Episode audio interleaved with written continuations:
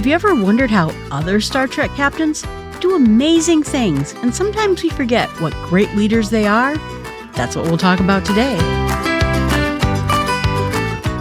You can use logic to justify almost anything. That's its power and its flaw. Captain Kathryn Janeway. I realized after the last episode, because a friend, Allison at podfeet.com, mentioned to me what a great leader Kathryn Janeway is. And she brought up some great points about that. And so I thought I would do a second podcast on other leaders in Star Trek that I didn't mention last time. The one thing that you realize about Star Trek, particularly with Captain Kirk and later with Picard and the other series, is that space has been a part of humankind for a long time while these TV series are going on.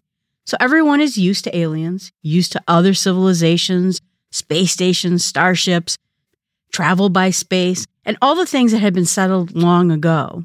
And that might make us forget about how Jonathan Archer is a great captain. Doesn't do everything perfectly. He can be weird at times compared to other Star Trek captains. But the thing that you have to know is that he was the first Star Trek commanding officer that was part of the fleet. And so everything is new to him. His father was a famous engineer, and he spent most of his time on Earth.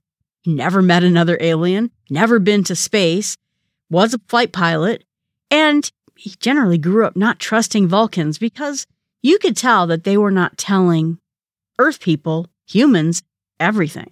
They were keeping some things to themselves, and there were reasons, good and bad, why that was. So when it comes to Archer and why he was such a great Star Trek captain, is because he had to do everything from scratch. His chair wasn't right. We are used to the majestic captain chair on the various Starship Enterprises. But at this point, his chair wasn't comfortable. It wasn't really suitable for a captain to sit in for as long as they have to sit in it. They had to figure out what kind of better chair you could have. That was the least of their problems. Stuff broke down, the warp drives were very new, and then there were all these aliens they encountered, which are known to us as Star Trek fans the Andorians, the Tellarites, the Xindi, the Romulans. And suddenly, Earth is thrust in the middle of a war, a Cold War. And he has to navigate some battles between people he's never even heard of. He's never even met them before. And he's not even sure at times which side he should be on. Now, he knows he doesn't trust the Vulcans much, but they seem like they are good people, maybe. And then you have other people who are pretty aggressive. But there are reasons when Archer goes into space where he trusts people, doesn't really trust people, doesn't know who to trust or what to look at. He has this entire new world of space that's new to him. And when it comes to diplomacy, just like in our world, we do not expect our astronauts to be diplomats. We have an international space station, so you have to be a little bit diplomatic, but not with these major battling people. So Archer really was stuck in a very interesting spot. He has a dog, Porthos, and his dog is fantastic. I love Porthos. And I think at this point, we don't even have transporters. So everything has to be handled through shuttles and physically going places which makes all types of leaves to different planets and ships much more dangerous and a lot harder, and there's no quick way to get back. So we have to give Archer a lot of credit for being a pioneer and facing space for mankind as a first. The next captain I'd like to talk about is Captain Pike. I have to tell you that Captain Pike has been one of my favorites since the very first time I saw Star Trek. The secret was is when they first aired Star Trek, they did not air the episodes, The Cage and the Menagerie, with Captain Pike. And then when the show took off, suddenly it became a part of the story, and you got to see what happens to Captain Pike. But then there's a new Star Trek series, which I highly recommend, called Strange Worlds. Christopher Pike is just such an enigma of a character. In almost every rendition, he has a great sense of humor. He's also a mentor. You can see him literally looking for young talent. And Captain Kirk is one of those people he brought up and taught how to be a good captain. Pike is bold and he also tries very hard to bring up talent in his own ship. People like Spock, he also educated in leadership and how to run a spaceship. He's a fantastic communicator. I just love listening to anything Captain Pike says. And to be real honest with you, um, the new Pike is played by an actor called Anson Mount. And boy, I have a crush on him. I don't know what it is about that character and the way that actor plays that, but he does a great job. And I just can't wait to see more of what he does. When he was on Star Trek Discovery for just a few short episodes, he and Spock and Number One showed up in such a strong way, I suddenly became less interested in Star Trek Discovery and more interested in let's bring those characters to the screen. And you know what? They did. He's very courageous. He always does very hard things. He tries to think about things outside the box, and he's not against playing a certain role in order to get himself into a certain negotiation or to try to escape out of a bad situation. And he says, you know, sometimes things go badly and you just have to laugh. That is a great way to look at things going badly. Sometimes when you have people in Star Trek, namely enemies, and something goes wrong, that person's dead. But Pike, he allowed people to fail and then let them fix it in a more educated way. He has respect for his team and he just never gives up. He is patient and he keeps working with his team in order to make them work better. So I'd like to give a good shout out to Christopher Pike and what a great leader he is in the movies, also the TV show Strange Worlds. And then the last person to talk about in this episode is Captain Janeway. And what an amazing leader and human being she is. It's one thing to talk about Kirk and Picard and Sisko, all fantastic leaders. But you know what? Janeway could count on nothing. We talked about Archer and how he had new technology and had to think outside the box for different issues, for different situations, how the ship worked. But literally, Janeway had her crew and that was it. The story of Star Trek Voyager is they get thrown to the other side of the Milky Way galaxy. Star Trek takes place in the Milky Way galaxy and it's 75,000 light years from Earth, taking an estimated 75 years to get home. And that's if nothing goes wrong. Nothing breaks, nothing like that. But Janeway had no one and nothing to help her with it. She was her own captain. There was no federation. There was no one to back her up. If something went desperately wrong, there's no space station you can fly into in order to get repaired. And it was a perilous situation. The good point is that she has her crew. They're good crew, likable people. Some of them are a little bit rogue. And this other ship, a Maquis ship, gets also thrown into the far side of the galaxy. It's a small ship. They have no chance of getting home whatsoever. Despite that, this is a paramilitary group, and we got a chance to meet them on Star Trek Deep Space Nine. They're trying to defeat the Cardassians and try to win freedom for people who are being suppressed by the Cardassians. But this ship has been known to do violent things, been known to even do violent things with Federation ships. So you can't necessarily trust them. And we find out later that Janeway's first in command was posing as someone who was also part of this group trying to infiltrate it. So there's a lot of mistrust, a lot of anger. A lot of people said, no, we should be in charge. We're tougher. We fight harder. Janeway's like, this is my ship.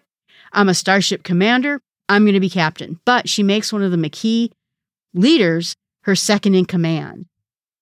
He's a good guy, he's a good actor, but that trust has to build over years. And sometimes it breaks down. There's also B'Elanna Torres, Chakotay, that's her first in command, and some other people that were part of this group.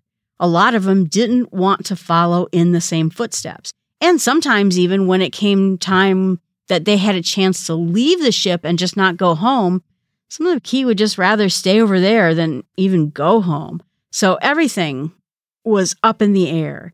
And Janeway had to hold people together, keep them together, make sure that they keep to their mission of getting home. She has a husband on Earth. A lot of people have families and they want to get back. So she tries very hard to keep everyone together. They pick up some other alien people who just want to get out of the place they're at to join their ship and return to Earth with them. Sometimes there's a little bit of trust issues there too. So really, Janeway is this amazing captain because of the situation she's in and the hardship she faces with no one on her side.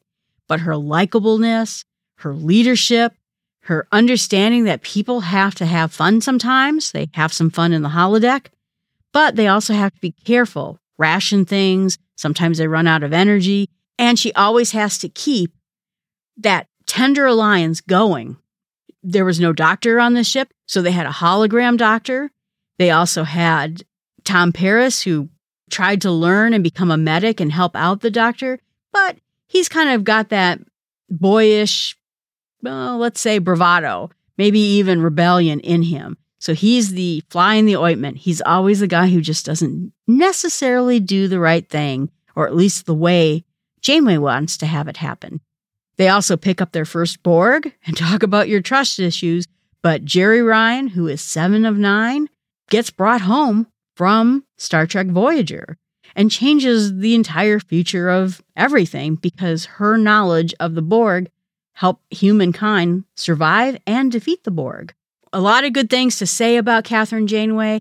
And in the end, she is one of my favorite captains. She really gave a strength and a dignity and made a situation interesting. Because again, we're used to seeing things that we know and things that we understand when it comes to Star Trek. And this was an entirely different take on it. I think too, I probably haven't laughed more at a Star Trek series than I did at Star Trek Voyager really is a fun and funny show. And primarily, it all relies on Janeway for making her humor such a key part of that show.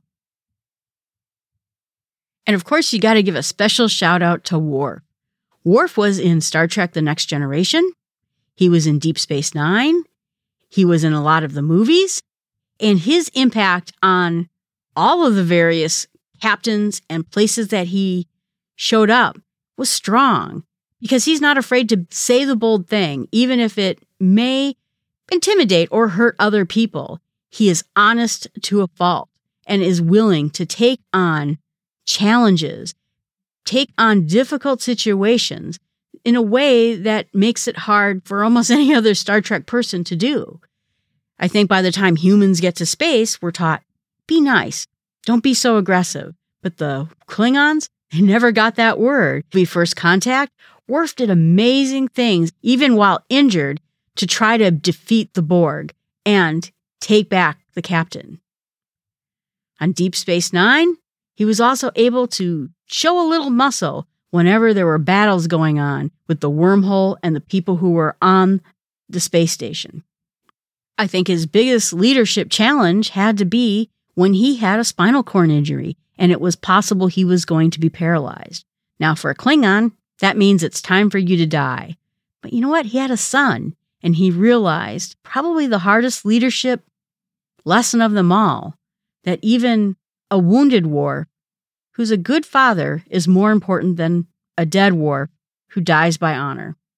For playing such a good character, and I think the interesting thing about it is the Klingons are not easy to be around. You know, I, I found them annoying in most of the Star Treks, and I didn't necessarily like when Klingons had a lot of airtime on the TV episode or even in the movie. But he played such a fine line of being noble, being a Klingon, but also understanding nuance a little bit better than the rest of his people. So it made me appreciate not only the leadership of Worf, but also the actor who plays him. What a good line he fell in between. And to give you a quote, there was an episode with Sisko on Star Trek Deep Space Nine. Sisko says, I suppose I don't have to tell you to keep a close eye on him. Worf says, At the first sign of betrayal, I will kill him, but I promise to return the body intact. Sisko says, I assume that's a joke? We will see. he just played that line that you couldn't tell if he's kidding, And I think it probably helped him because I think the enemies didn't know if he was kidding either. Another interesting interaction was also in Star Trek movie First Contact, where Picard said to Worf, You're afraid. You want to run, you coward. And Worf said, If you were any other man, I would kill you. And I believe him. And I think if he was any other man, he would kill him. But Worf knew his place and he knew how the Federation worked, but I don't think he would really kill Picard in the end. So, my challenge to you is think about Janeway or even Archer. What kind of leadership have you shown in situations when you're in the unfamiliar? Maybe you're on a first day at a new job. Maybe you're traveling to a country you've never been to before. But what kind of skills and values do you use in order to succeed in a situation where you just don't even know what to do or who to rely on? Everyone, thanks so much. I appreciate you giving me that opportunity to do a second Star Trek episode. I do love Star Trek. I could talk about it all the time. I haven't had a thought. Wouldn't an entertainment podcast be great? But honestly, how many podcasts can I have? Listen to the podcast or subscribe through any service on smallstepspod.com. Everything that has to do with me or that website can be found there. Have a wonderful week, and remember that getting back home in perilous times can happen with small steps.